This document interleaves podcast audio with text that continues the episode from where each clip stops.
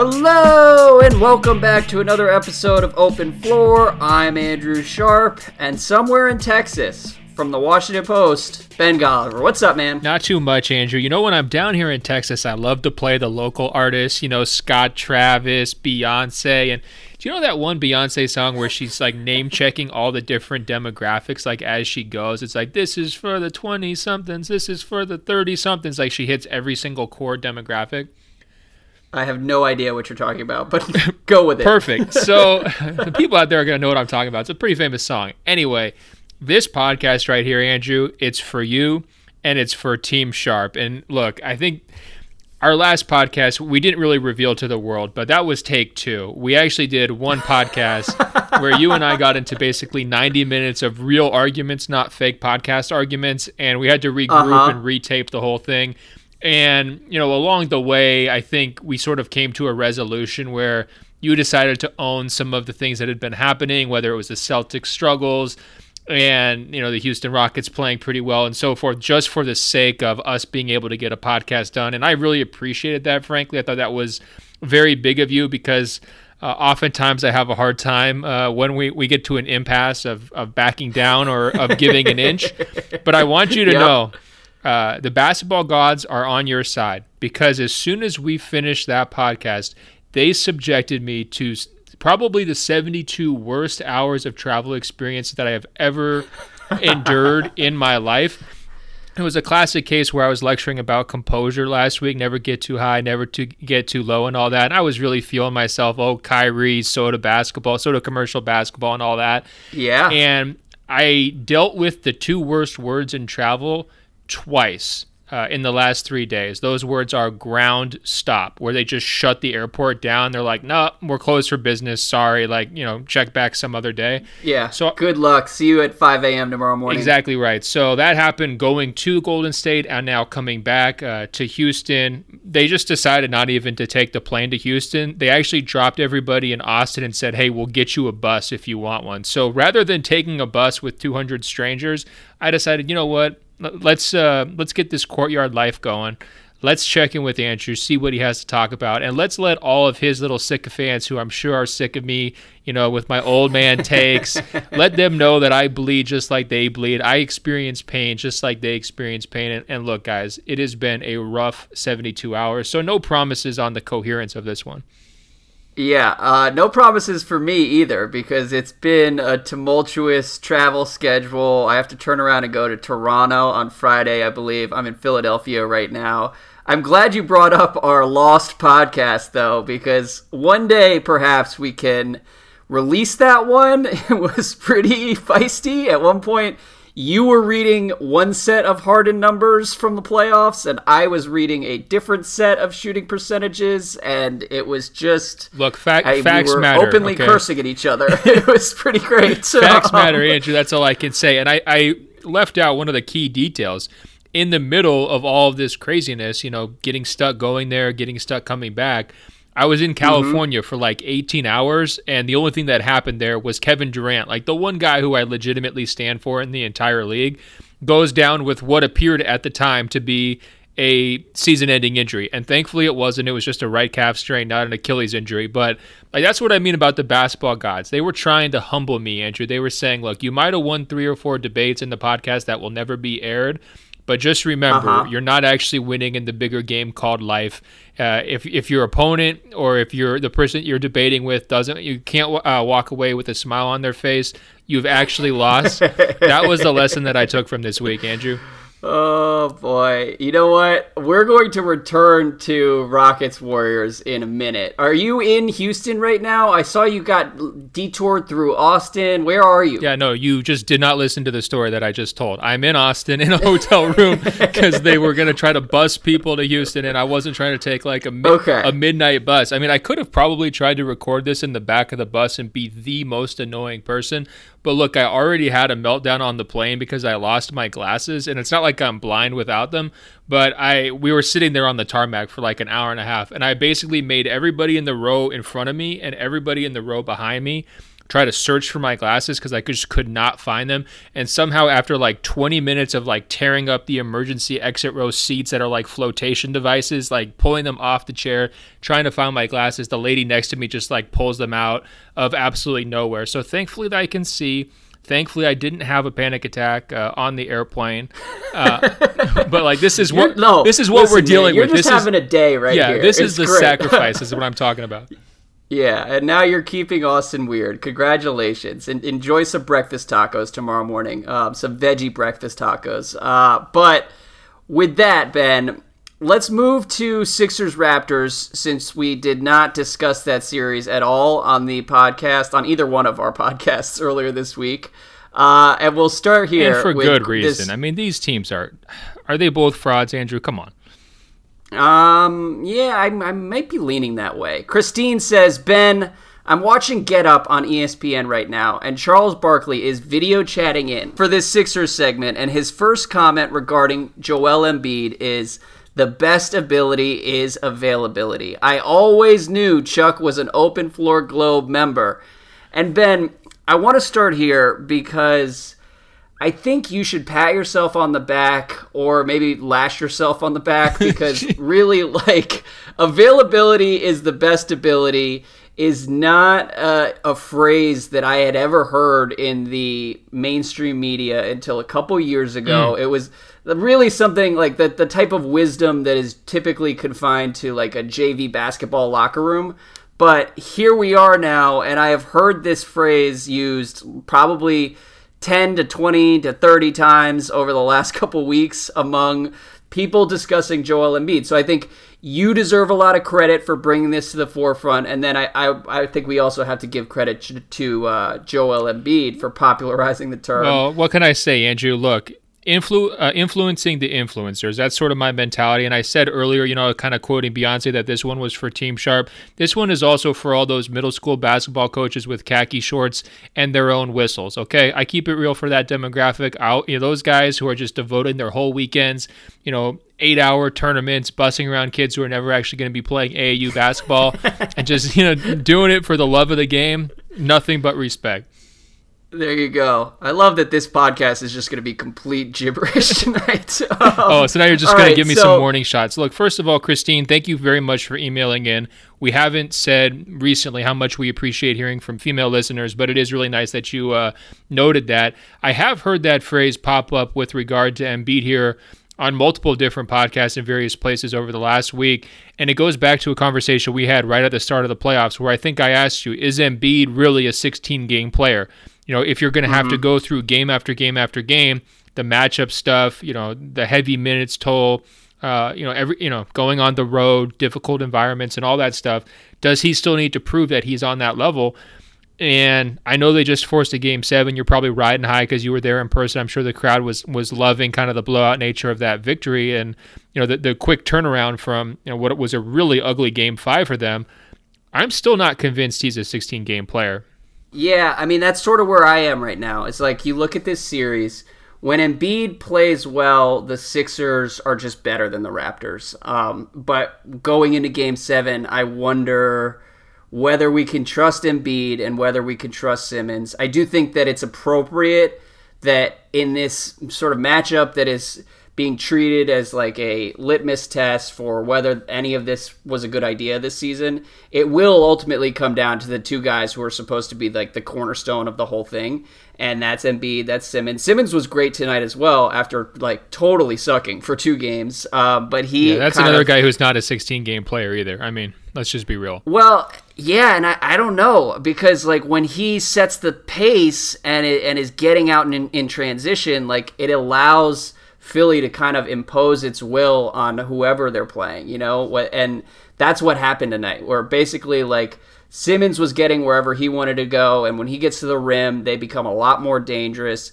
And then Embiid defensively was just all over the place, and it literally like he finished plus forty on the night, and plus minus can be kind of distorted at times, but like basically whenever he was on the floor, the Sixers were just much much better. Yeah, guys um, like you are hilarious. You never want to give uh, one game plus minus any meaning until you want to use it to reinforce a point. I, yeah, I don't, I don't really trust that stat in general, but I think it does sort of tell the truth on this one. Uh, Embiid was really important, and the Sixers. I, like I really don't know what to make of them at this point. Uh, the crowd tonight. Have you ever been to a Sixers game, like a big Sixers game? Uh, the last Sixers game I went to, I was actually in college. I made a pilgrimage to go see Allen Iverson. I want to say he had like 30 plus and probably very inefficient manner. And there was a sideline mm. brawl. Uh, not like a crazy brawl, but just one that like spilled over into the stands. So I got the full experience. Let's put it that way. there you go. I wish I could have been there. We were because you went to college in Baltimore. I was probably in D.C. at the time. I could have made that pilgrimage with you. Open floor, like 15 years early. I don't know, dude. Um, you were probably still in high school, grounded for that road trip you took to University of North Carolina. Maybe your parents wouldn't have let you come. You know. Yeah, I don't know. What might have been. Um, all of which is to say, though, tonight, like, that was one of the loudest stadiums I have ever been in, and that's for a second round playoff game. Um, like, literally walking off the court at halftime with your colleague, Candace Buckner, like, I could feel like my ears popping. It was like the feeling you have when you walk out of a rock concert. Um, and I think part of that is like, the PA announcer and the, the sound system in there is like blasting the entire game, but uh, the fans were into it too. And that, so if you're going to compare it, like, was it louder when the Wizards fans cheer for chicken sandwiches, or was it louder for a Game Six victory by the Sixers? What, like, which one, A or B? It, it was a little bit louder in Philadelphia, and my sincere takeaway from that experience is that as much as we kind of hem and haw and hand wring over the process and whether it's worked and whether it's literally like fulfilled all the promise and whatnot, like the one thing you have to concede is that it has created a crazy amount of interest in this team, and the fans in the city have like responded to the Sixers in a huge way which wasn't always guaranteed when you go back to how dark some of those years were under Hinkie when it was like Henry Sims and Michael Carter Williams and Nerlens Noel on the sideline in street clothes. But um, it's it really is kind of surreal to think about how much that experience has changed in, in, in that stadium. So that's number one. Number two, if we're really talking about what the Sixers can do and whether we trust them in game seven, I just have no idea. I think like you you said it at the top. Like I do feel like both of these teams have been kind of exposed as a little bit underwhelming in this round. Um, but the Sixers, when it all clicks, they look just awesome. They just overpower teams like the a version of the old Thunder teams in 2011 and 2012, where they're just like so much bigger and faster that there's nothing anybody can do. Okay, I have a couple questions because uh, you mentioned the takesman earlier, Charles Barkley. It was very nice for him, you know, real recognized real, takesman's recognized takesman. I'm, I'm glad he's quoting me. Um, yeah. He had some really harsh words for Embiid uh, during, I guess, Game Five, where he was basically saying, "Hey, you're acting sick, or you're, you know, you're all like walking around, you know, just very upset and dragging and it's kind of rubbing off on your teammates. And then they were really mm-hmm. mad that he was looking at the box score late in that game, which I don't get that criticism uh, at all. But you were on the ground and you know you got probably had your fedora hat on and you were doing your, your little notebook reporting and everything else. is he sick? Like, is what is happening? Like, what's what's um, your take on the sick gate? Well, first of all, you mentioned Fedora. In the front row of the Sixers game, there was Zach Ertz, who I mistakenly identified as Carson Wentz, and he was rocking a fedora. It was kind of like a douchey, hold on a second, off-brand Channing Tatum look. What? I don't know who either one of those people are. All right, they're football players.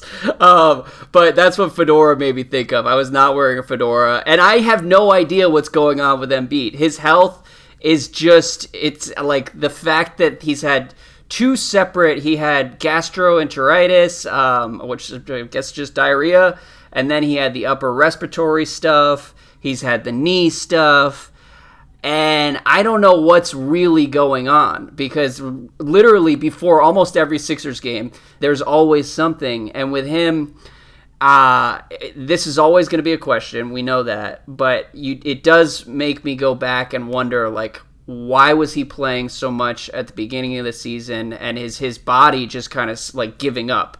And I maybe it's unfair to kind of connect the two because people get sick, people get like up, upper respiratory infections all the time, but it's just kind of crazy that it keeps happening to him. Yeah, I mean, people don't usually get sick three separate times in a 10 day period, especially when they're NBA players and they're like pretty much isolated from the outside world for most of their lives. You know what I mean? It's not like mm-hmm. it's December when everybody catches the same flu bug, goes around the locker room, and everybody's sick. Like, that's pretty rare.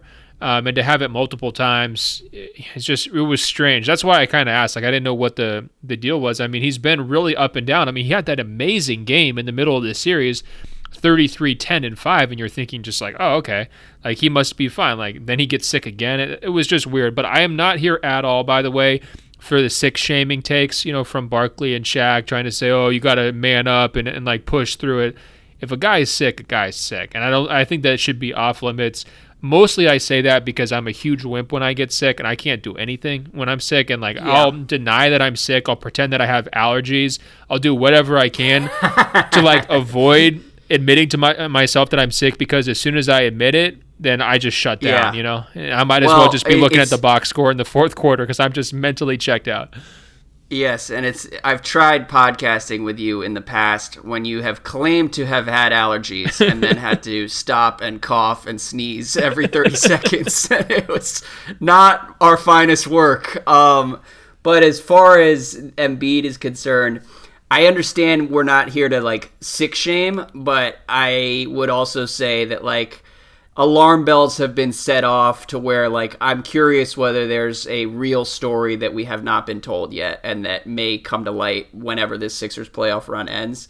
And I mean, the one thing you have to say though is that when those guys show up, they are the better team, and uh, and that's got to be encouraging if you're a Sixers fan because like oh yeah, real encouraging. Just... Come on, man! Like they don't always show up. Like the only guy well, who's really showed up consistently is Jimmy Butler, right?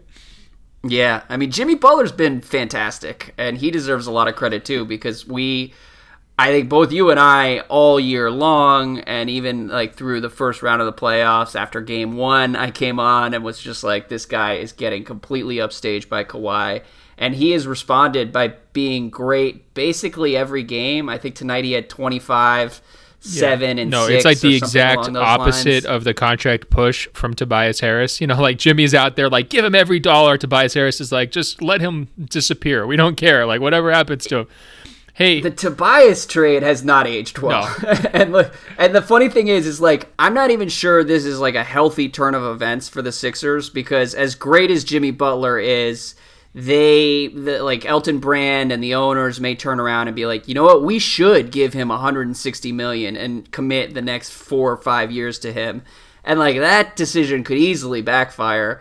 Whereas Tobias is marginalized now and they may decide to let him walk and but I'm, I'm not sure how much flexibility they have to like add anyone outside of Tobias and I the, like the, the future here is still super complicated. Yeah, no question. But, but don't you think the worst case scenario was paying both of them? So if Jimmy like earns all of his money and Tobias just kind of you know slinks off to the side, when you have to have egg on your face for making a horrible Tobias Harris trade, at least your answer would be like, "Hey, everybody, watch like a month straight worth of Jimmy Butler playoff highlights and like distract yourself from the fact that we j- just gave up multiple picks in Landry Shamet for you know two months of a pretty underwhelming stretch. For hey, can you walk me through the scene inside the building when Butler just rips Kawhi Leonard at the end of the first half, just like completely picks his pocket and goes in for that uh, kind of like flying layup, just barely getting it in with I think I think like 4.4 seconds left uh, before halftime. Like I have to imagine the crowd was just wild.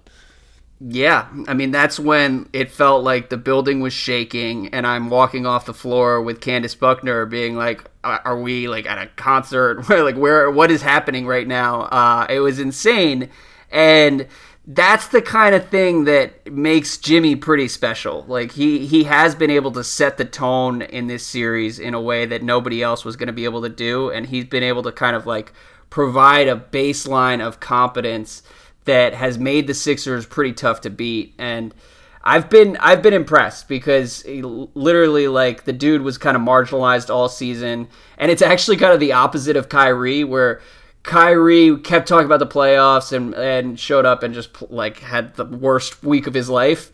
Whereas Jimmy, we kept hearing like he's going to be the closer. He's the adult in the room. He's the guy who's going to hold them down come playoff James time. Butler.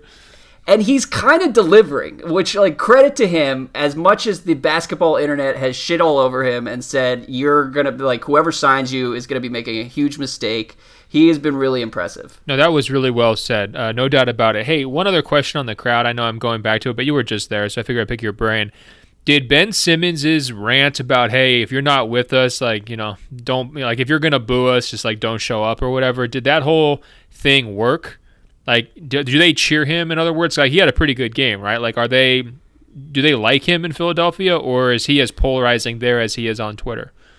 Um, I was talking to a friend who's a Sixers fan before we came on this podcast. I think Simmons does have like his little faction of stands in Philadelphia, whereas the majority of Sixers fans, I think, try to like him but are also quietly skeptical. And then there's another faction in Philly who just like openly are like, this dude doesn't have it. We don't believe in him. And and then so the Simmons believers kind of amplify that crowd of haters and act like every the whole world is against Ben Simmons.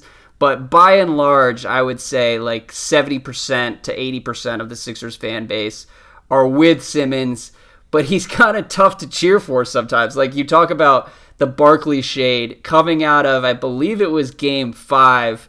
Barkley was on Inside the NBA and was like, "Hey Shaq, did you see uh, Simmons tonight? Another triple single for him." and Shaq Oh, just was like, Shaq could not believe it and saw the stat sheet and just started cracking up live on TV. And so that's where we've been with Ben Simmons, playoff Ben Simmons. And if they win Game Seven, which I'm not really anticipating them doing, he has to deal with Giannis. That's his reward for all of this. So it could be hmm. could be a, a rough fortnight for our buddy Ben. Well, listen up, Sixers fans. We have been wrong on this series at literally every turn, and I believe Ben Ben Golliver just picked I said the Raptors slow down, seven. slow down. You you doing this royal we thing? You got a mouse in your pocket. I said the Raptors would win Game Four. When you were freaking out and, and doing the whole apology tour, I said we went too far, mocking the Canadian fans. The Raptors would win Mm-hmm. Game Four, and they did. Okay. Um, yeah, well, I mean, that came after us burying the Raptors for 25 minutes and saying that everyone on the roster is a fraud outside of Kawhi. That's what you But- said. I was I was trying to be a little bit more moderate. Oh, I don't know. Um, If anything, I was criticizing Kawhi more than uh, their supporting cast, and I think there's still a lot of talent there. You know, I I think that people kind of overreacted to their one like collective no show in this series. I think for the most part, if you're Kawhi, I mean, accepting that one loss, aren't you relatively pleased with the amount of help you've gotten from guys over the course of this whole series? Like, I didn't feel like there was that many eggs being laid.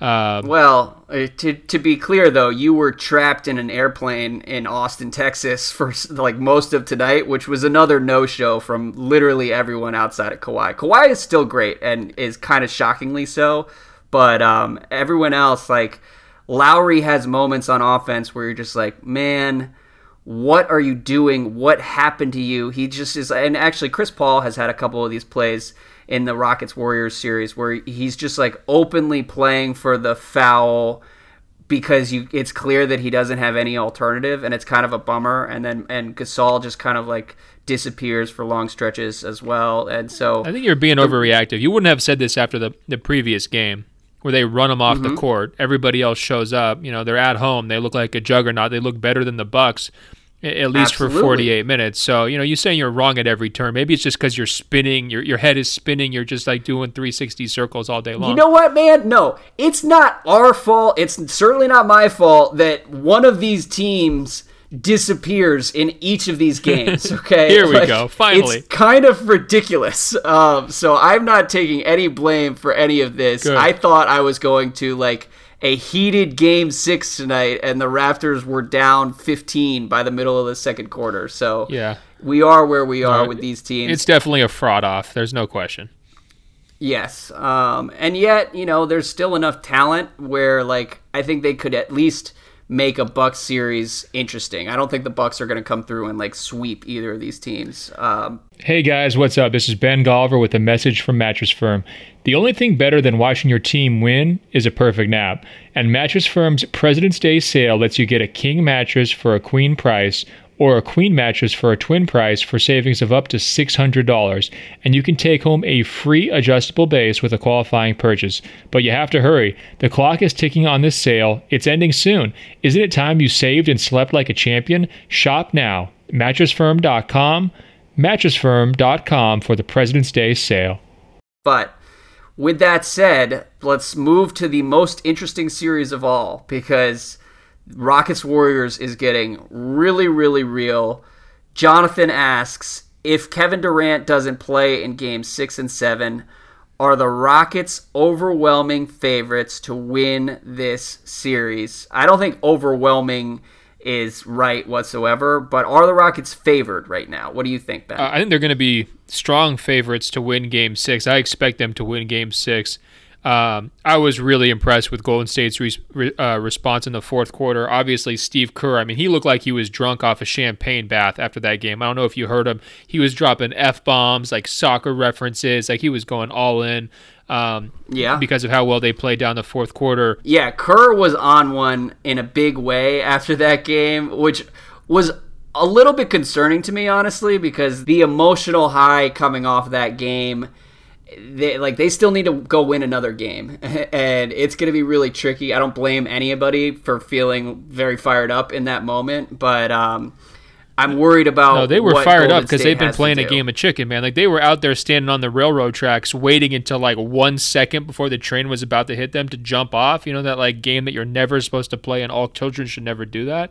Um, mm-hmm. that's pretty much how they're treating this series. And they were scared. You know, like they were going, all, you know, after games three and four, no panic, no panic, no panic. Kevin Durant goes out. The entire building was terrified. The team looked shook in the third quarter. There is no question about it. And it's amazing that whenever Golden State pulls a rabbit out of their hat, isn't Klay Thompson always involved? Like, isn't he the guy who's like, where's Klay been for three games? All of a sudden, bam, five three pointers right when they need it, right on schedule. Uh, that crazy mm-hmm. play to close it out where uh, you know, he, he commits just a heinous pass that should be a turnover 99 times out of 100, and it winds up coming back to him for the layup to seal it. Um, I thought the story of that fourth quarter, Steph deserves the headline, no question about it. He called it a breakthrough. He finally really put together a strong stretch for the really the first time in this series. I thought extended stretch of like you know a level play from him. But it was the yeah. collective. It was him. It was Klay, like I mentioned. It was Draymond bearing that three pointer. It was Andre Iguodala locking up on defense and, and making some timely shots and, and uh, really smart passes. And it was like you could see every single one of those four players just picking up little aspects of Kevin Durant's responsibilities, like picking up some of the stuff that was on his plate and saying, okay, I'm going to do this. Okay, I'm going to do this. Steph runs more pick and roll. Draymond's even more active defensively on the and on the glass. Klay's got more shots, so he can you know uh, step things up from three point range. Andre, Andre Iguodala is on Harden more because Durant was you know taking some of those reps. Um, it was really fun to watch their collective response to that game and the Rockets even though they weren't the team that sustained the injury, their heads were spinning too. Like you could tell. Like mm-hmm. after the game, even they didn't really know what had happened. Like if you go back and read the transcripts from their press conferences or watch the video, it's literally just guys being like, "I don't know. Like I I don't know. like I'll have to watch the tape. I have no clue what happened." And you know, it was that kind of a chaotic environment. The crowd came back in a big way, obviously down the stretch. Uh, but those were some scary, scary moments, and they all had this just look of like gleeful relief after it was over. But I don't think this series yeah. is done. You know, to me, I think it's going to go seven, um, and it will be a dogfight. That's my prediction. And you're insisting that I'm wrong lately in, in, terms of calling things. So we'll see if I get this one right or not. Well, um, I don't think you're going out on a limb by saying that it's going to go to seven. We shall see. But I do think that we are underplaying exactly what happened in Game Five. Steph was struggling throughout that game. It was a continuation of what we had talked about earlier in the week. And that was kind of a continuation of our theme of victories for Team Golliver, where it was Kevin Durant's team, etc., etc. I still believed in Steph, okay? My faith was wavering at points in this series, But I did text you midway through game five and say, look, take KD off the floor, and I bet you Steph would not look nearly as washed as he does at this moment in time. And that was like midway through the third quarter. Then Kevin Durant gets hurt the entire basketball world stops. We should probably talk about that as well because whoa, like, whoa, whoa, that was just a crazy sequence. Are you letting what? me blame you for injuring Kevin? Did you you had like a, a voodoo doll no, over no, there no. and you just pricked him I in the back of the leg? Injure Kevin. The bottom line is Steph came back Ugh, and played his ass off taste. down the stretch. He no, he Steph deserves a ton of credit and I think when you talk about how great the Warriors looked as a collective down the stretch, We'll see how they look in Game Six and, and Game Seven, but uh, it's a testament to the way the Warriors have always been great and some of the things they've been getting away from as they lean more heavily on Durant. And it was just really impressive to see them be able to kind of flip that switch in the moment and go right back to what they've been doing for the last five or six years and, and have it work as well as it did. Yeah. Uh, so a couple thoughts. Uh, first of all, I mean, this is terrible. You're trying to spike the football while injuring one of the best players, not if not the be- best football. player in basketball. I mean, such poor taste from you. Uh, Steph's response was great. I don't think I buried the lead. I actually think I said his name first before I said everything else as part of that collective. Um, but I also think it's very telling about how poorly he's played in his playoffs, where he has one good quarter, goes out there, scores 12 points in the fourth quarter, and all of a sudden he gets hailed like it's the second coming. Like, I understand we've all been waiting for it, and we've all been denied what Steph can do because of the uh, the way they've set up their offense, like you mentioned. It was great to uh-huh. see but it sure would be nice to see him perform a little bit more consistently throughout this series. And that's one reason why I'm still a little bit nervous, and why I think that Game Six and Game Seven, to me, uh, this is sort of like the moment of truth for Steph, right? Because ultimately they didn't win this series based on that fourth quarter. As excited as they were, um, as relieved as they were, as amazing as it was to watch them kind of bounce back from just a horrible in-game situation, rally together. Yeah there's still work to be done. And that was their message uh, once kind of the, the emotion settled a little bit. I mean, they, they kept coming back to that theme of like, hey, the series isn't over. You know, we've got to finish the job.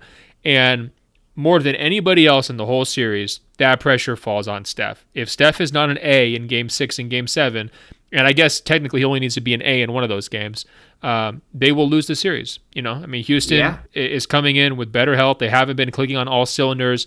Uh, you know, Chris Paul has kind of been uh, a shell of himself, or not quite what we hoped for. Eric Gordon got off to a little bit of a rocky start. that, to put it mildly, I think he missed his first like eight shots. Uh, you know, in game five. So Houston has its own questions, but to me, like this series is now defined as Steph Curry's moment of truth. They're not going to have KD. Whoa, whoa, whoa, whoa, whoa, whoa, whoa! Wait a second. It's also James Harden's moment of truth here, because this is what was so heartening about Game Five, and we'll see where we're headed from game Game Six and Game Seven.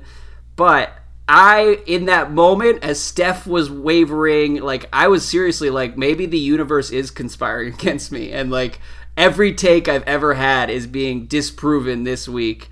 And not only did Steph show up and take control of that game when the Warriors were really teetering on the brink there, but James Harden was basically invisible in the fourth quarter. And that, like, the Harden stuff, man, I don't know what you can say at this point, but there are just times where you're just like, are you here? What's yeah, the deal? Come on now. That like, was an opportunity to far. knock the Warriors out. See, that was the part where I thought people went a little bit too far. Because, first of all, James Harden's been a consistent beast this entire series. I mean, he's why Houston's still in it. Uh, and he has been far more consistent than Steph. And yet, his you know quiet quarter coincides with Steph's loud quarter, and so everybody wants to bring back the same narrative talk. It drives me a little bit crazy. Could he have done mm-hmm. more down the stretch? I think so. Did their fourth quarter offense tank? To me, it didn't really. I mean, they lost the fourth quarter 32 27. Like I mentioned, they're on the road, crazy pressure environment. The crowd was going nuts, especially after some of the big shots that various guys were hitting. That's a tough place to play, and there's still a lot of defensive talent on that court that James is dealing with. So I'm not giving him a pass completely for it, but I thought that you know, the no shows and all that stuff, I thought it was going a little bit too far. They were still executing, getting quality shots, and their offense was pretty efficient. In the fourth quarter, they shot 9 for 16 from the field for 56%. Like, that's no joke. You know what I mean? They had seven assists on nine made field goals. Like, it, it I just think it was pronounced because of like Steph's hero comeback that okay now Harden has to be the villain. I don't think that tells the the full story of the whole game because if you're saying okay the first three quarters who was better. Uh, Harden versus Steph. It's no contest. And if we were going like quarter by quarter for this whole series and saying, okay, who's won more quarters, wouldn't Harden probably have Steph 18 to 2? I mean, come on. Well, the Steph thing is tricky because with Durant out there, he has struggled to get into a rhythm and we we've kind of been over that like their chemistry is more complicated than it seems like it should be and we've known that for a while so does KD and, move his arms in to reach in on fouls or does Steph do that by himself well, you keep bringing up the Steph fouls thing. Like Steph has been out there 95% of the time the Warriors need him. Has has he made dumb fouls? Sure, but like he that's not necessarily keeping him off the floor, so I'm not sure how much any It has really multiple matters. times during the series and multiple times during the playoffs. It's absolutely kept him off the floor or reduced his minutes to more than where they should be. I mean, he's still playing close to 40 minutes, maybe 40 minutes a game in this series. Like Yeah. he's he's out there. But Ste- uh, but I mean, KD is playing 46, right? Like they would want him to play 46. He just hasn't been able to stay on the court. I think he played okay. 33 Okay, in game but- two, th- you know, and that was the one where it was really an issue. But he had five fouls in the first three games of the series, and it was an issue every time.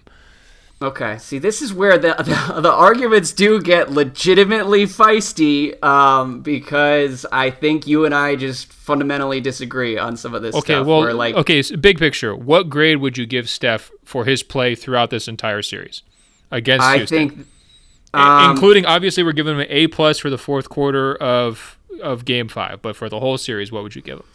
I would give him a B, and I, I would give him an F for the game four that what was it game four? No, it was game three that they had won basically, and Steph was just a complete mess on both ends of the floor.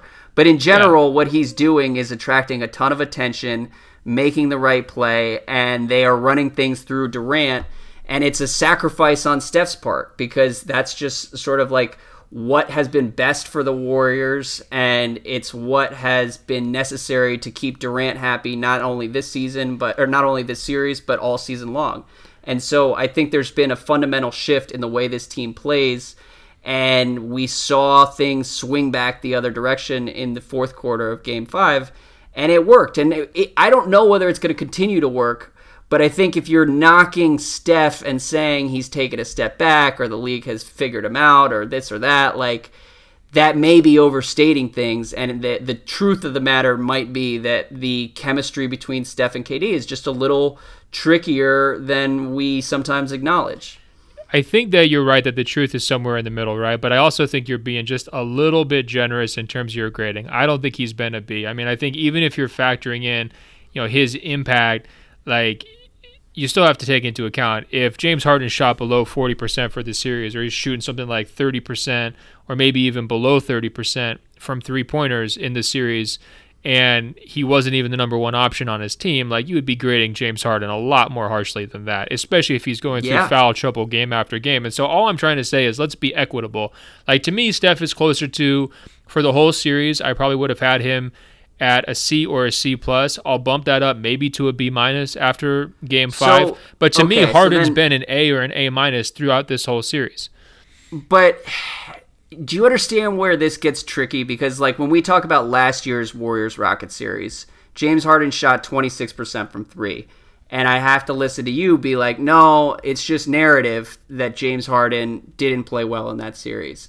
So like I, Steph has not shot 26% from three, and oftentimes his his He shot team is in this series. He's out He there. shot twenty six point three percent Oh, from from three.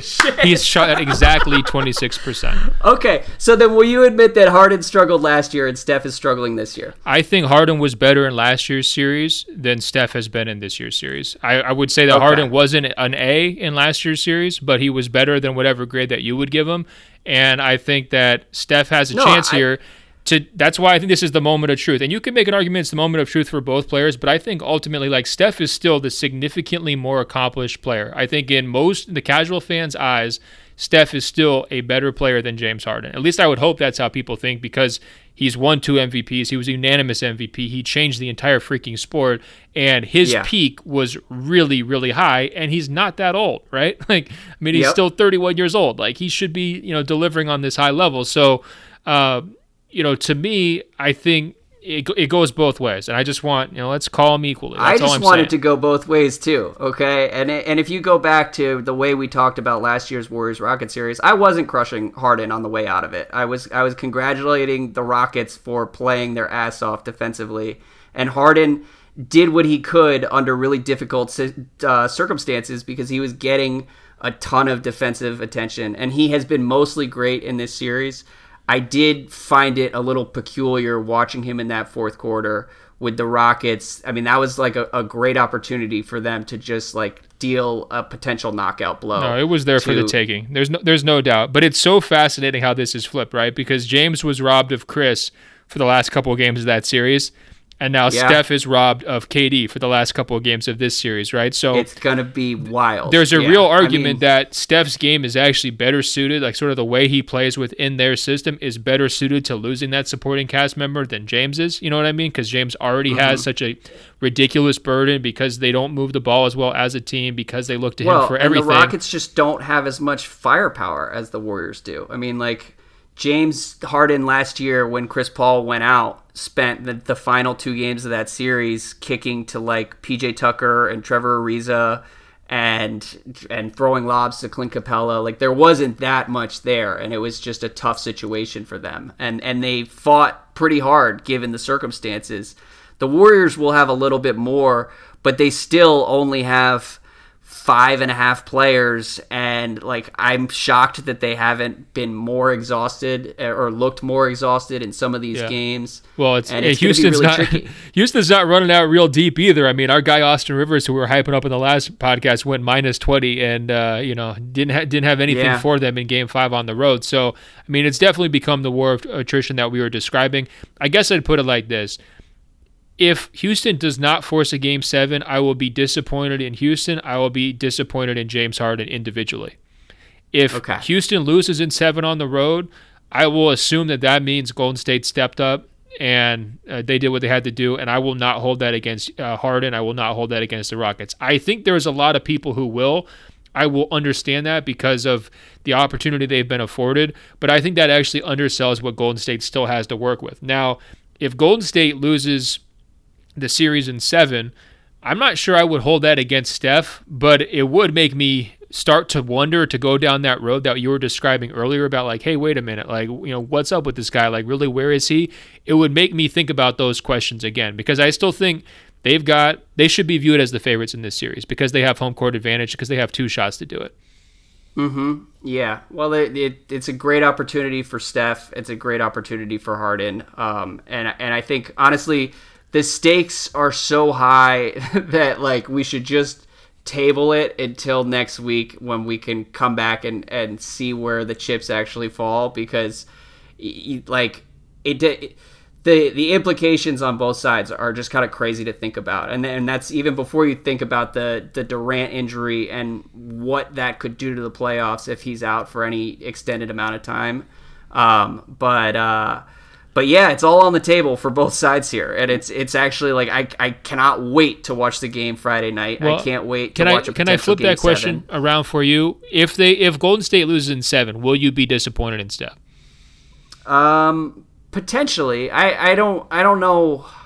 Isn't it still like hard to wrap your mind around the idea that Houston, even with Kevin not playing, is going to go into Oracle and win that game? I mean, you know, like isn't that still like hard to just picture in your head?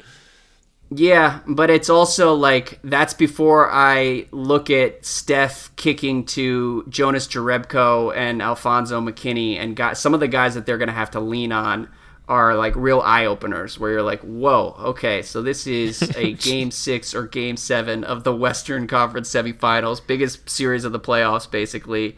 And um, the supporting cast just really is not the same outside of Draymond, Klay, and Steph. And Draymond, by the way, has been phenomenal. I mean, like that dude no, looks awesome. like he's in great shape. He's the only hey, guy who doesn't look like he's tired. Hey, right Andrew, now. would you rather have him or Al Horford? well, oh, that was hilarious. All those people in that poll. I feel so bad for them. Hey, uh, ultimately, the original sin that led to all of our tension was you characterizing me as a Draymond hater. But yes, um, hey, we're all the, the, other argument in favor of Steph, though. I mean, look, I mean they're they're in command of this series right now. At least you know from uh, the number standpoint, but he's also like well below his averages on shooting, right? So like even if Yeah. he just gets back, like even if he just gets to average, Golden State should look better than they've looked uh, during at times of this series. So I think that's one other reason for hope too. Is like Harden is base. I'm not saying he's played perfect. He hasn't been an A plus. There's been games in this series where I've had him at like an A or an A plus level, but the Uh-huh. gears that he Yeah, has to go up four to. was an A plus. Game three was an A minus. Game two was a B. And Harden was was great for the first three quarters in game five. And like it just is going to be a question of like, can he deal the knockout blow to these guys? Because that's the that's the deal with the Rockets. Like they're built to short circuit the Warriors, and they they have a real shot in this series. But none of this is going to work if Harden doesn't bring his own A game, and Yeah. that's why like it's it's awesome to think about. It's and it's sometimes stupid to boil basketball down to something this simple, but like it does kind of come down to Steph and Harden. And No, that's- this whole playoffs really has been exciting. that. I mean, it's been Kawhi versus Embiid, right? Or Kawhi versus Jimmy if Embiid hasn't been healthy. It was Giannis versus Kyrie. I mean, the whole playoffs has been just like superstar battle, as simple as it gets. I've been loving to watch that play out. I think if I was Mike D'Antoni, the, the thing that would be keeping me up at night is we have not seen Steph's best yet. We saw it for a quarter. If this guy comes out and rips off eight threes, which he can do at any given moment, um, that will change the whole series, and that, Well- that will suck the life out of the Rockets. And I think that that's probably why I still stick with Golden State. I originally had them in six, but I think they're going to win in seven now. Okay. And and here's all I ask is that we acknowledge that with the series hanging in the balance and Golden State looking like they were totally screwed when when KD went out and it looked like he was going to be out for we didn't even know, but certainly the end of the, that game, it was winning time and Steph showed up in a huge huge way and that was really impressive. Yeah, and I just my amendment to that is it wasn't just him. He was awesome. I'm not trying to take anything Yeah. away from him, but all four of those guys, those core four guys, all stepped up huge. And even Looney, who we haven't mentioned, was like pretty darn big in that fourth quarter too. And so I think that if you really want to go the Steph superfan route, you should say that all of those other guys stepped up because they saw Ste- Steph step up and they wanted to like yeah, live up to his. uh, the, the ball started moving again and you know everybody started playing a little bit more free and that's when the warriors are at their best um, but we'll see if it continues because I don't know honestly, if I agree with that part, but okay. yeah well agree to disagree we're going to revisit this after game six and game seven because it's just wild where we are right now with this series. Um, and I hope Kevin Durant comes back healthy. That was the other thing that I just wanted to mention. Like, you were at the game. Did you have this experience? I mean, you were probably like dealing with sensory overload because you were in the stadium, but like sitting there thinking about the implications of a, of a ruptured Achilles for Durant and what that would mean for like him for the entire league it to me really underscored exactly how important he has become and he really is the the best basketball player on earth right now and it just would have like a, a cloud would have been hanging over the league for the next year because of that injury Yeah, my mind went some interesting places. First of all, it was absolutely consumed with like just empathy for him because this is clearly Yeah. the best two or three weeks he's played of basketball in his entire life. I mean, it's been incredibly dominant, really, really fun to watch. I mean, the mastery, the level of mastery has been like LeBron esque in terms of just every little detail he, he's done right. Uh, offense, defense, passing, reading defenses, hitting big timely shots, everything has been there. It's all kind of come together and it's been years in the making. And mm-hmm. obviously, we know he feels underappreciated. And this was like the moment where people were finally giving him his due, right? So, of course, Exactly. I mean, I swear to God, I've heard like a dozen different really respected NBA people say Kevin Durant is the best player in the world right now. And that's like kind of what he's been looking for for three years. And it's been cool to see it all click and fall into place for him and just to have it derailed. Thankfully, it looks like he's to be okay and there's not any kind of serious season threatening injury, but um, it's still just kind of unbelievable to think about. Yeah, so the timing really like, you know, made me think that. The second thing I thought was like going back through his injury history, he's had really, really good health. Other than the three foot surgeries that cost him most of that one season, Uh, he has had remarkable consistency. He's only missed two playoff games previously in his entire career. Uh, you know, LeBron, of course, has never missed any, but it's like that's just like that typical. You know, LeBron is the best, and KD's always second best, right? Like he's you know, LeBron has 100 percent of uh, postseason appearances, and KD's at like 98 or something. You know, um, yeah. But uh, so I was trying to think, well, what's this team even going to look like without him out there? Because he's been playing so many minutes, and they're going to have to use like four or five different people to just even sop up his uh, his spot in the rotation. So my mind went there for sure. Uh, the legacy stuff was less focused on him and more focused on the Warriors because they have been so dependent upon him that my initial gut reaction when it happened was like, these guys are really screwed. Uh, and like you mentioned, you know, Steph flipped that on its head uh, with the fourth quarter breakthrough, and he deserves total credit for that. Uh, but they're not out of the woods on that one yet. In terms of free agency and who's going to play with who and all that, uh, my mind didn't really go there because he's still a max guy coming off an Achilles for as many years in any team that he wants. You know what I mean? Yeah. And like, well, so I understand that, but I did start to think about okay, so if Durant is injured and signs in July, and this is all now completely hypothetical, but it was just kind of the, the gravity of all of it was was kind of shocking. Like if he signs with the Knicks and is out until February or March, like how would the world even react to that? And it would just be so it would be so deflating compared to what we may have instead, where he signs with the Knicks, the Kawhi goes somewhere, like the whole league is reshaped overnight, and um, and that will be kind of thrilling, I think.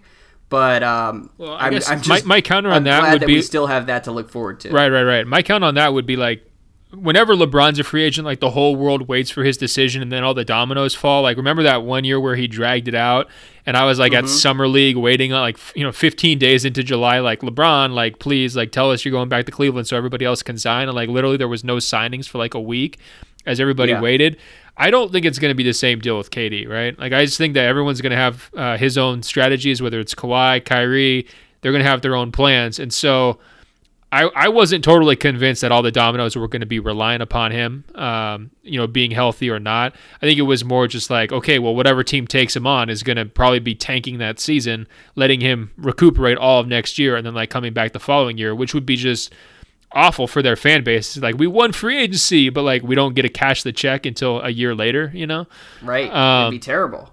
Yeah, but it also, in my mind, it kind of was like, well, this could be the end of this Golden State Warriors run officially, like much more quickly than we expected, and you know, still still in play, frankly. Right, it is, and uh, it was kind of the the wake up moment though when he went out. It was like, oh wow, like they could actually lose this series because let's be honest, before that injury, they were up twenty points in that game. They tricked off so many possessions. They were driving me absolutely nuts. And actually, at one point, Curry had such a bad turnover before Kevin's injury that Steve mm-hmm. Kerr like punched the air like he was Muhammad Ali on the sideline. I don't know if they showed it on the television broadcast. He was irate, like freaking losing his mind on the bench. And then they like five seconds later they had another turnover where Draymond passed the uh, ball straight out of bounds and Kevin wasn't paying attention uh, on an inbounds yeah. play, and Kerr was just like apoplectic. And I'm sitting there thinking like you know they're still beating these guys you know playing so stupidly. Like yes their talent level is still so much higher than everybody else that they're just kind of messing around. Um, uh-huh. and that's i thought that was going to be just like the worst possible wake up call for all of them. And instead you know they're just kind of this charm team that's that snuck their way out of it. And now they have to do it one more time and they'll probably be in, in decent enough shape to, to welcome kevin back in a week or two and they'll be okay. Yeah it's uh it's going to be very interesting. And you mentioned the lebron thing where the whole world waits on him. I don't know if that's going to happen with Durant this year, and that is one of the wrinkles. We don't have to talk all about free agency right now, but it's like uh, the Anthony Davis domino may fall early and and before the draft and like that draft week and um and that will shake things up before anyone else even gets a chance to on July 1st, which will be pretty wild, and that will be, I, I think, a, a, number of those dominoes will fall into place next week at the lottery, and we will have a much better idea of what's possible going forward. I cannot wait. We're both going to be in Chicago. We'll probably be podcasting from a courtyard Marriott. It's going to be epic. Um, But for now, don't sound too excited. To, yeah, I don't know. A lot of travel here. Hey, Andrew, guess what? Today's episode is brought to us by Pro Flowers. Let's do it. Today's show is brought to us by Pro Flowers. Don't forget to thank the real pros this Mother's Day because where would you be without your mom? And honestly, if you've been listening to the podcast for the past week or two, you should have already purchased flowers for your mother and Mother's Day via Pro Flowers. But if you haven't, by some chance, it's not too late. Pro Flowers is an easy way to let your mom, your spouse, or any mother in your life know that you care. You can choose from a variety of bouquets and unique vases that suit every mom's style. Simply select the delivery date you want, which should be Mother's Day this Sunday. Get it done as soon as possible. Ben, tell me a little bit more about Pro Flowers. Pro Flowers carefully packages your flowers and delivers them fresh from the farm. Express delivery means her flowers stay fresh. Right now, get one dozen assorted roses for $19.99. Double the roses and get a premium vase for just $9.99 more. Visit proflowers.com, click the microphone in the upper right corner, and enter our code open floor. That's proflowers.com. Click the microphone, promo code open floor. Mother's Day is May 12th, so don't wait. Order like a pro and get this amazing rose deal to thank all the moms in your life. And Andrew, you mentioned how they should order for Mother's Day. But you know what I like to do every once in a while is just What's randomly that? order them. You know, like maybe like a month after. Some, set a little reminder like a month after Mother's Day. Send some flowers to mom. She gets them and she's like, "Why'd you get these for me?" And you can just be like, you know, every every day is Mother's Day. You know, you earned them. You've been great this year. I, let me tell you, that will go even further than Mother's Day flowers. If you if you want to like, keep score and you know, get your your brownie points from your parents, just try it out. Little tip from me to you. Yeah, I mean it's risky business because you still need to get some sort of present for Mother's Day uh, proper. yeah, look, but... it wasn't a plan to skip Mother's Day. Okay, what I'm saying is, yeah. 1999. Use the promo code OpenFloor buy those flowers, okay? Then a month from now, do it again. Yes, and you're the double man. back, and then you are like the the world's best son, um, or best husband, or whatever it may be. The bonus flowers absolutely go a long way. Uh, but Ben, home stretch here. Let's talk. I do want to answer this one question from Scott, who says, "Guys, let's talk about the sons of Danny Ainge."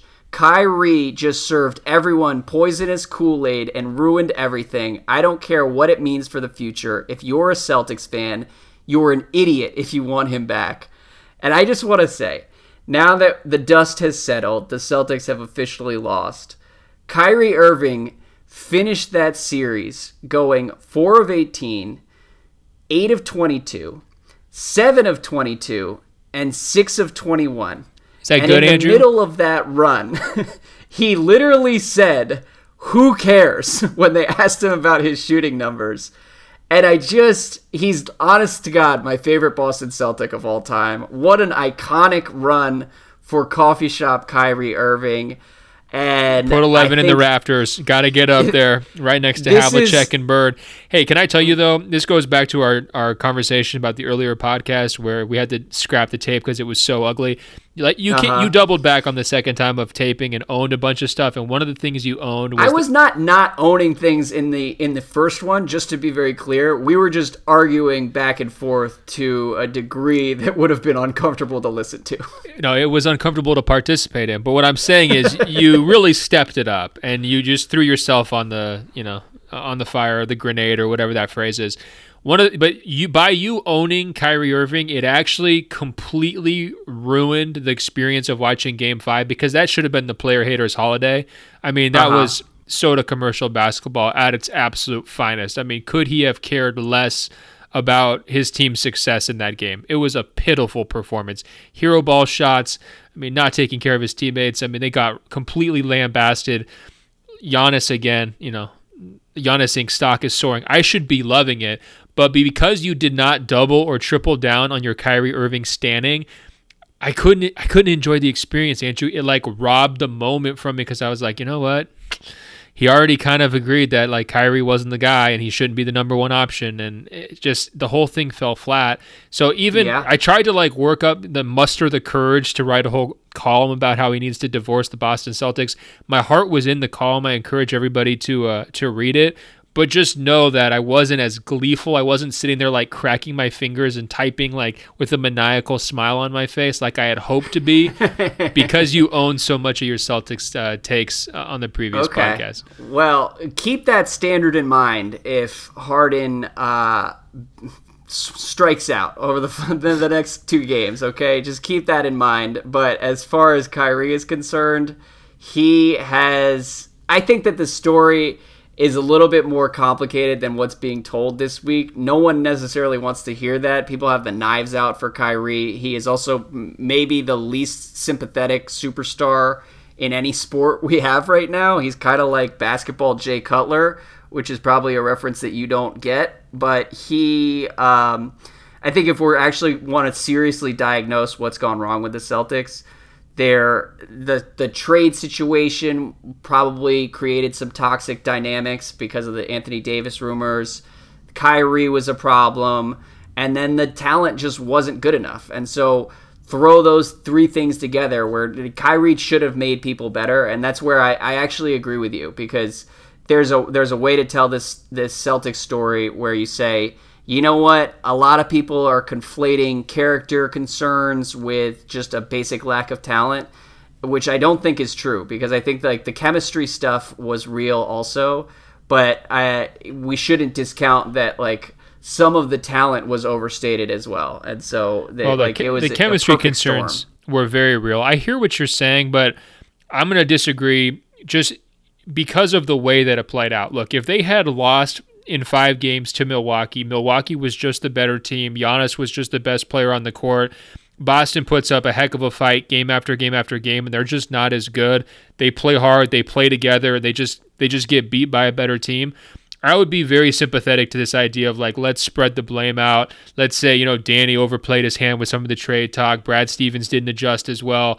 Uh, the role players didn't show up and all of that. But when you look at how they lost, n- not just the fact that they lost, but how they perform, guys quitting on each other, Kyrie shirking all responsibility, shirking the offensive system, not, you know, playing with his teammates, going out there and shooting as poorly as he shot and not adjusting I have a harder time spreading the blame out in that scenario. You know what I mean? Because of the way it happened, not just that it happened.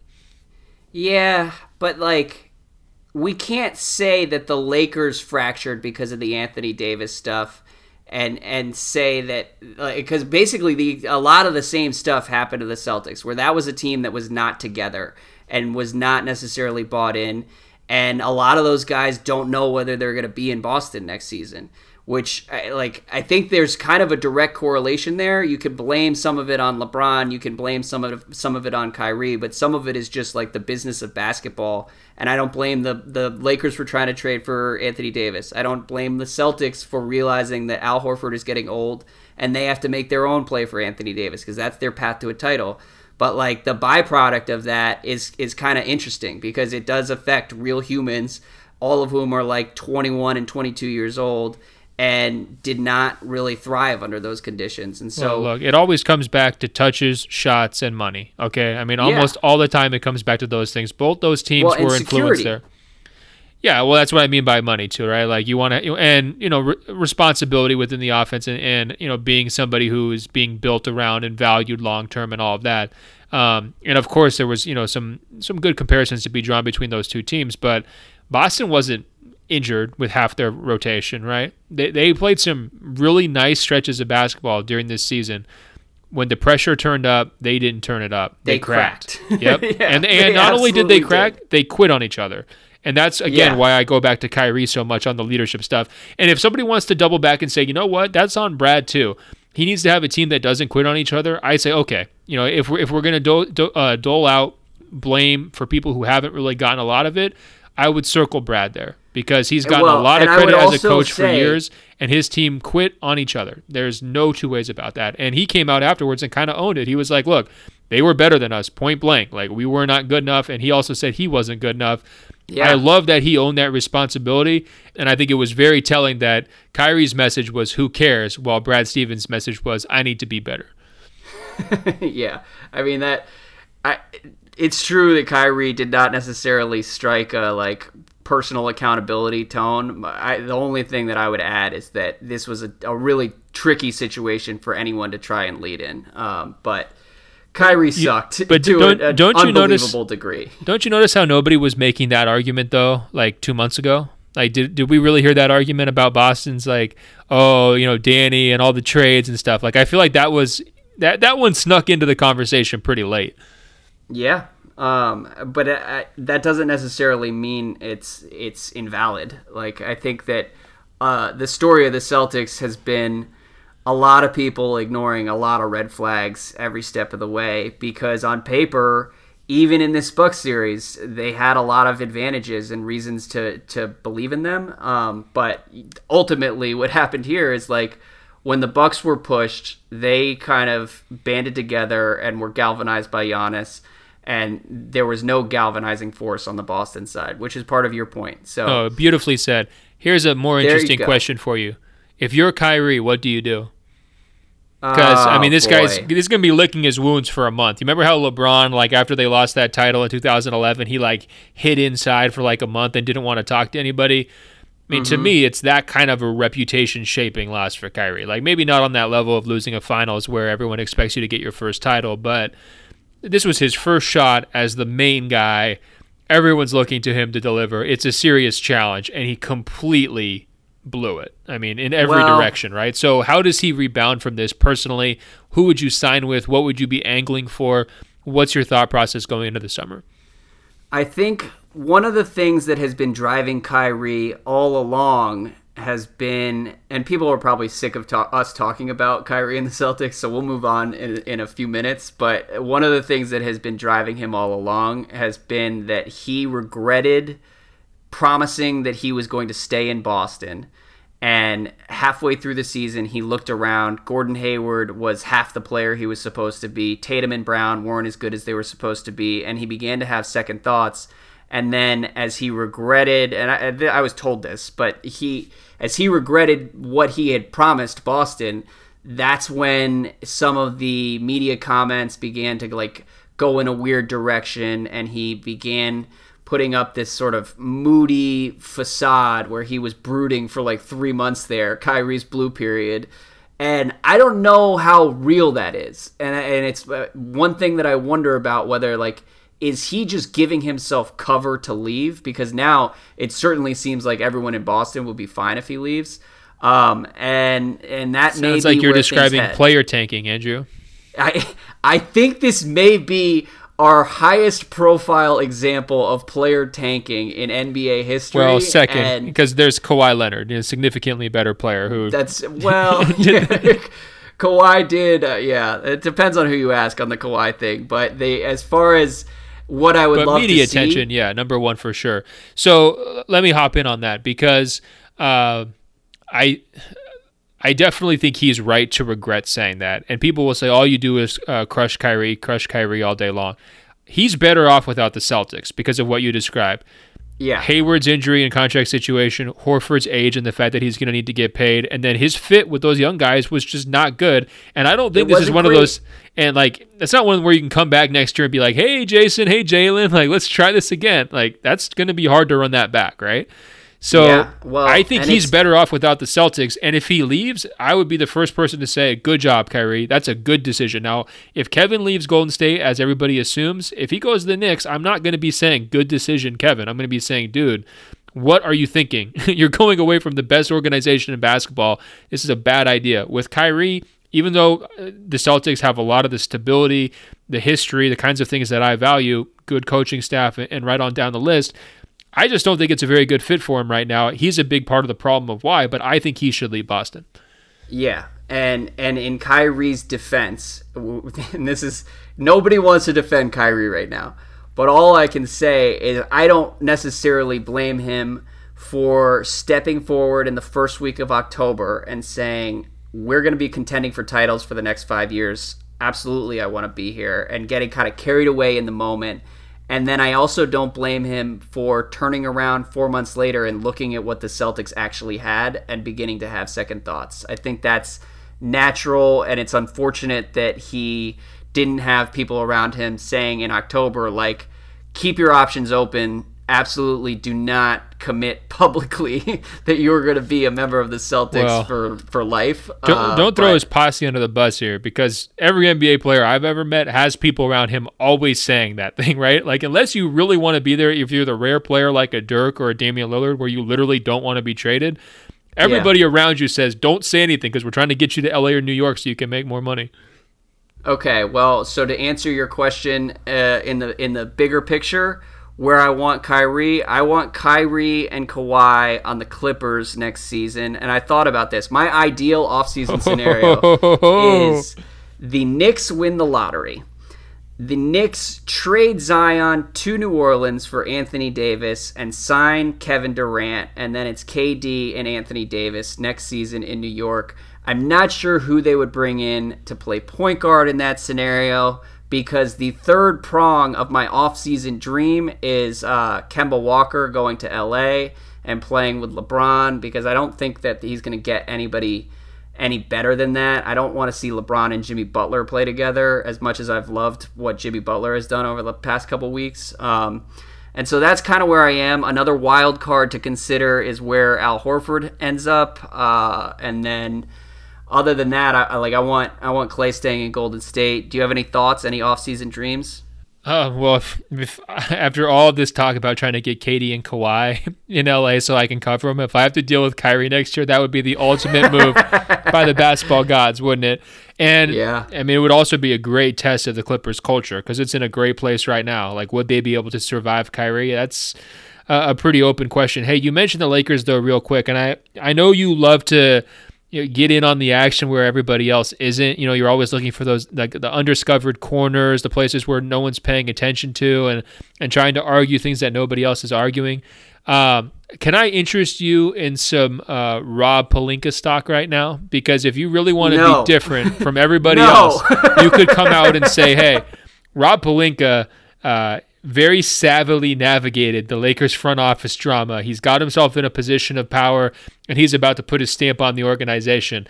And 99 out of 100 people would call you an idiot. And you could be proven correct. There's a possibility that that happens. Do you want to do it, Andrew? No. that first of all, that's not what I've ever been doing, okay? Like the Celtics uh, had a legitimate chance to beat the Bucks. Standing for Rob Pelinka would be the craziest shit in the world right now. I would I would honestly if I it's no crazier that, than D'Angelo Russell. I mean, come on. I would add. I've never. Add, that's been a bit for three years. Okay, I'm sick of that being brought up as as evidence against me. Okay, stop.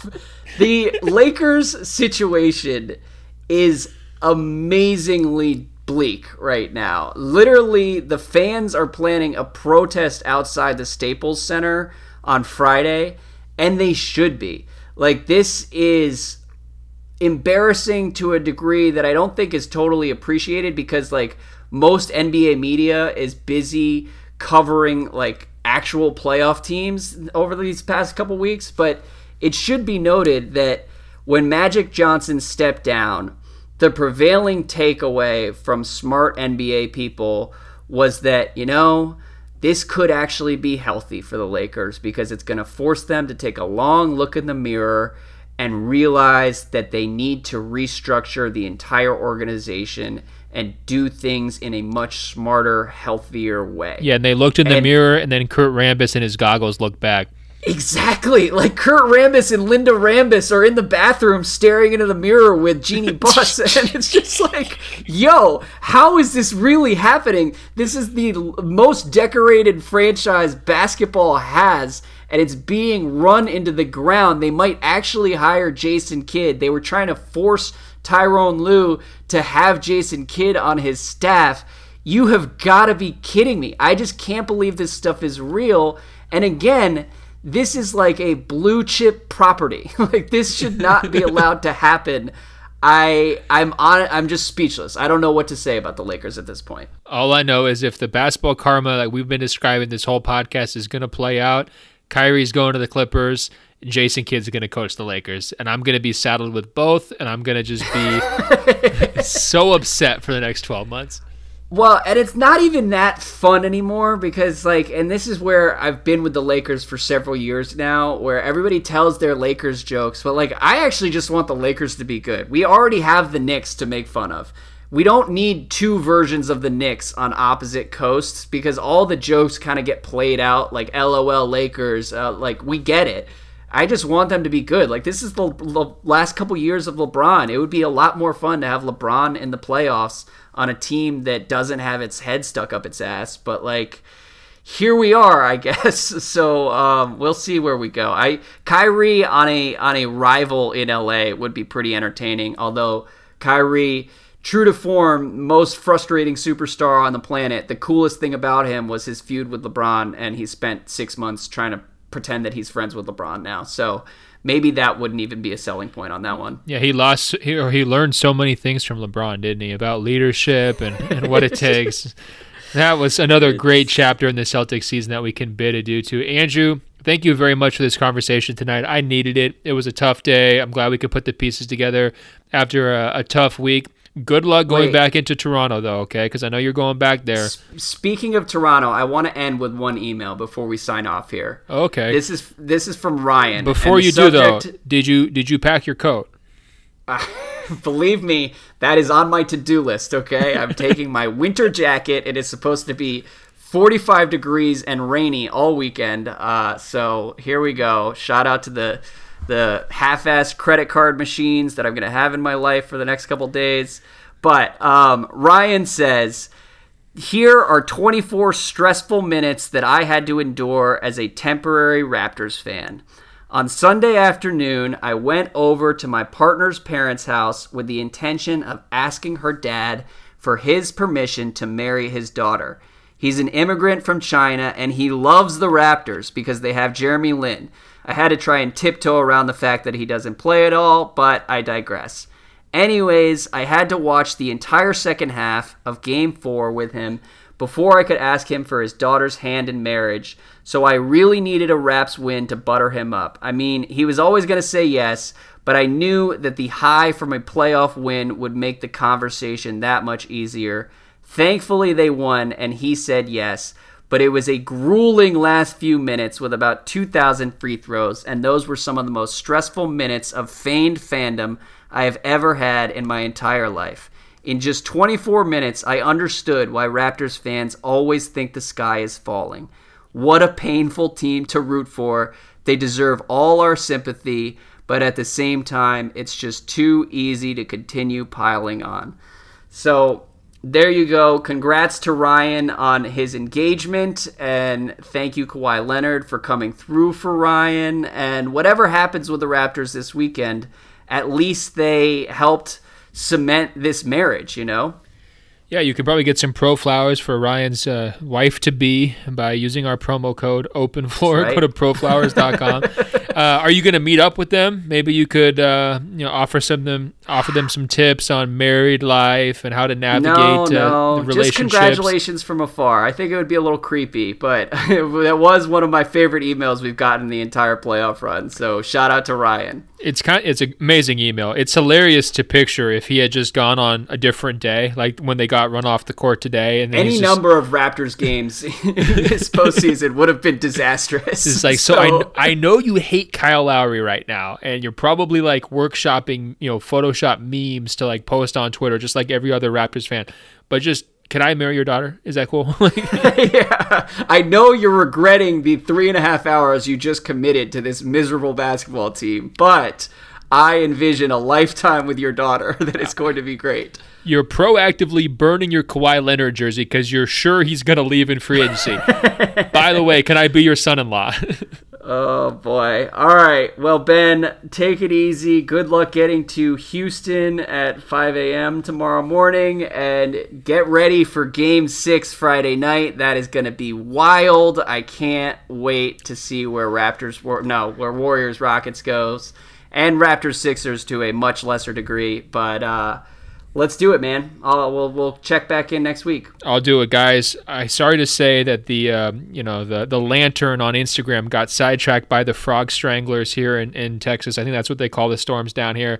Hopefully, we'll be back next week, assuming no other further travel delays, and we'll get back on that grind. So follow me on Instagram at ben.golliver. Also, they can check us out, Andrew, on Apple Podcasts by searching for our page. It's Open Floor. That's two words. Find the page, scroll down. There's a section that says rate and review tap five stars. It's just that easy. And don't forget, even if you're not getting married like Ryan, you can email us openfloormail at gmail.com. Openfloormail at gmail.com. Keep those great questions, comments, concerns, travel horror stories, and everything else coming to us. We're also on the world famous radio.com slash openfloor.